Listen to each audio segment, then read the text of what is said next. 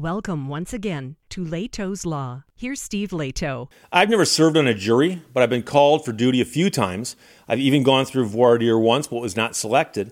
But I know that many people, when they get that notice to appear for jury duty, just ruins their day or maybe their week.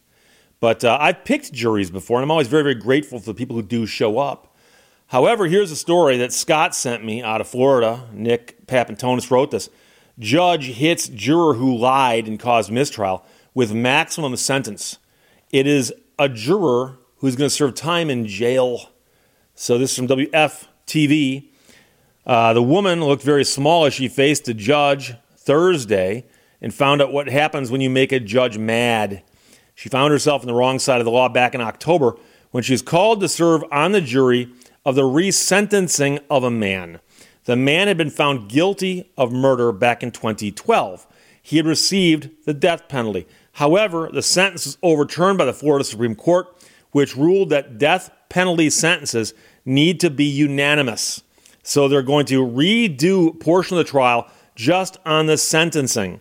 So she and her fellow jurors spent three weeks listening to testimony and then were in deliberations for six hours. When the jury was unable to reach a unanimous decision on the first day, this woman told the judge she had spoken to a friend about the case and had heard outside information, which of course is a violation of the court's rules. When you are seated on a jury, they will tell you do not speak to anybody about this case. Don't watch the news, avoid it, don't don't nothing. You're only going to consider what you hear in this courtroom come out of witnesses or the judge itself. Okay? You're only going to consider the evidence that gets introduced into trial. Now, you might say, but Steve, what if somebody walked up and started talking about it? Well, at that point, you, you have to get away from them and tell them to stop. But that's not all that happened here. With the alternates already dismissed, the court was forced to call a mistrial. Now, the woman admitted she lied about speaking to a friend and blamed a combination of depression, discomfort with law enforcement, and financial stress from not getting paid during the trial as reasons why she threw a wrench in the proceedings. She issued a series of apologies to the court, to court staff, the victim's family, and witnesses for what she had done. She said, I'm extremely sorry for lying. And then she burst into tears and said she's seeing a doctor for her health concerns. Prosecutors went through her excuses starting with the fact that they asked each juror at the beginning of the trial if they had any medical reason or financial reason why you don't want to serve on the jury. And so you can say, I'm concerned about how long the trial is going to take because I don't know how I'll survive without the money I'm going to lose for a six week trial. And if there are enough jurors, there's a good chance to say, you know, something we'll just let, we'll let you go. But you got to say that. And don't forget that when you're being questioned as part of a potential jury, you're under oath. They ask you questions. This is serious stuff. This is not just small talk at the local diner. This is serious stuff. So she had said that she was fit to serve and had no problems.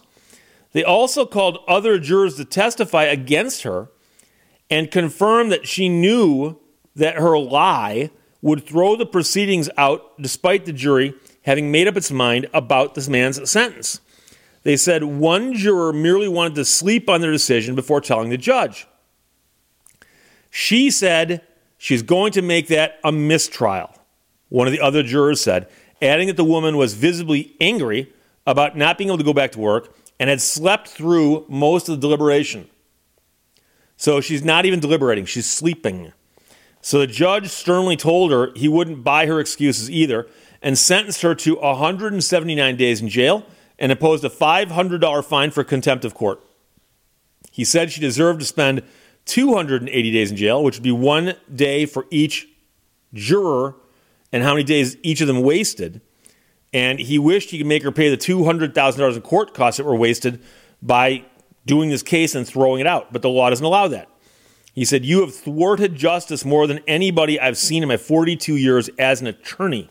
The judge said, Your case deserves the maximum punishment that I can impose. So 179, I'm pretty sure that the law says can't serve more than 180 or something like that. The woman looks straight ahead as she was led off in handcuffs. In handcuffs. Outside of the courtroom, the state attorney who was overseeing the case agreed that justice was not served. Honestly, what she did was disgusting. So his team is busy preparing for another trial scheduled to begin on January 16th with 300 new prospective jurors and a new judge. Also preparing is the father of the victim who described the phone call telling him about the mistrial as surreal. And he said he does not accept the woman's apology. That girl doesn't give a damn. He said, I can't wait to see her mugshot. And that is the irony, is that you show up for jury duty and somewhere down the road you are in jail, having been handcuffed, fingerprinted, and mugshotted. And so she made up the story about speaking to a friend because she just wanted to get the deliberations over. And meanwhile, they said they were close to unanimous. They just needed one more day. And as a result of all of this, now they got to start all over again. So she is going to serve some time in jail, almost six months. And I've told the story before. I'm going to tell it again because not everyone's seen every video I've ever done. But years ago, I was in a courtroom in Oakland County Circuit Court, Pontiac, Michigan, and was waiting to put something on the record. I actually remember what it was too, but that's not important here. And I went into the courtroom, and the judge was in the middle of a jury trial, but it was late in the day, and I'd spoken to the court clerk who'd said, Come in today. The judge is on the bench in the middle of a trial, but he usually stops the trial around four o'clock. And so that gives them time to put other things in the record, take care of other businesses piled up while the trial's been going on. He goes, So if you get there while the trial is still happening, just sit in the courtroom and, and indicate to me that you're there. And so I said, Okay. So I go into the courtroom, there's a jury, there's witnesses, something's happening. So very, very carefully go in and quietly sit down. And I see the clerk look over me and I just nod back, and the guy goes like that back at me. You know, we're cool, we're cool.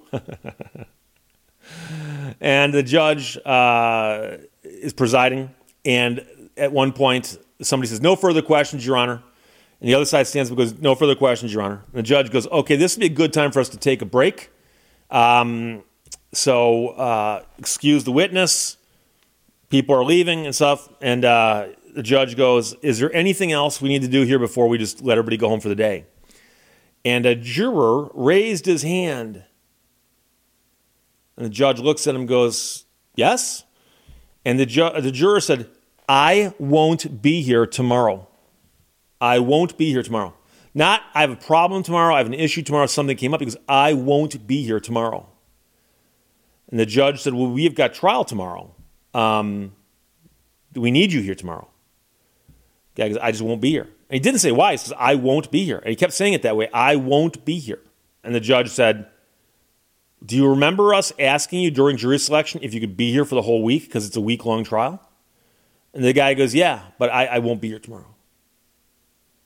And the judge turned to his bailiff and said, Take him downstairs.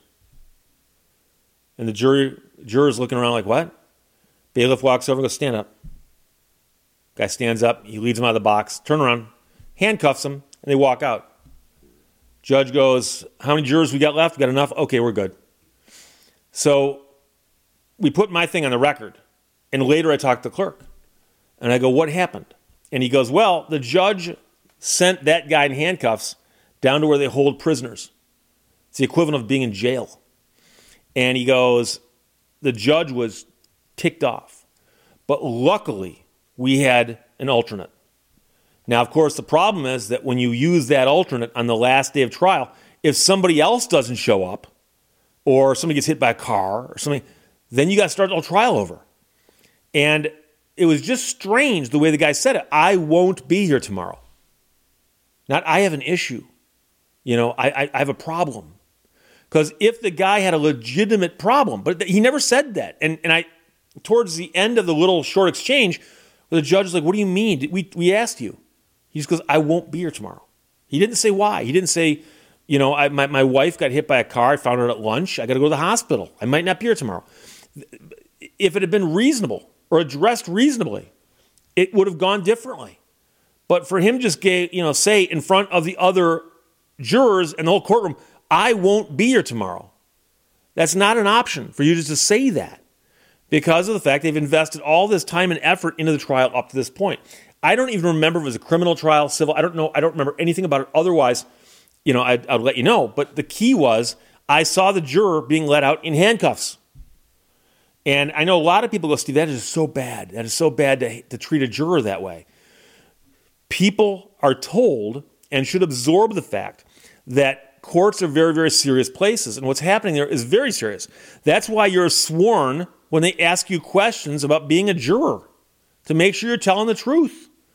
And that's why you should take it very seriously. And, and so it's an extreme thing to lock up a juror or to throw one in jail for 179 days. But when you hear that a juror intentionally caused a mistrial, then have to go through a several week long process again because she just got sick and tired of doing this, that's a problem. And if she had said at the front end, I have a problem. I can't afford to take six weeks off, Your Honor. I can't. I can't. And I can also tell you that I know somebody, and, and just trust me, this story is true. But I know somebody who is the foreman at a plant, okay? And he got a thing for jury duty. And the way his plant worked, if he wasn't there, there were people who were not allowed to work. Let's just assume those facts are true. And so my friend called me and said, Steve, I, if I have to go to jury duty, all these people here, in essence, get laid off until I come back. I said, call the court and tell them that. And he did. And he called me back because you're not going to believe this. I go, what's that? And he goes, the court clerk said, we just noted your file. We will never call you again. And they never did. Now, I was a little surprised because I would expect them to say, Can you provide some kind of documentation to prove that? But I don't know what all he told them. He just passed it along to me later. I didn't hear the phone call. But he basically said, Look, here's the company I work at. If I'm not there, there's so many people who do not get to work. So it's not just me, it's a group of other people all missing work. And they said, That's okay. We won't call you again. There you go. So, you know, some people think that getting called for jury duty is like where you're being commanded to do something against your will, and in a roundabout way it is. But the court will be reasonable if you're reasonable with them. So don't try to trick them into getting a mistrial to get you out of there. Instead, at the beginning, to say, look, I can't afford to take all this time off and see what they do. If the court won't let you off, then I'd at least understand a little more where you're coming from, but I still disagree with doing it this way. So, judge hits the juror who lied and caused a mistrial with a maximum sentence.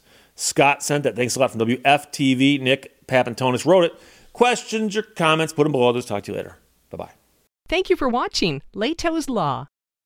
If you accept yourself as you are, you may find others follow suit.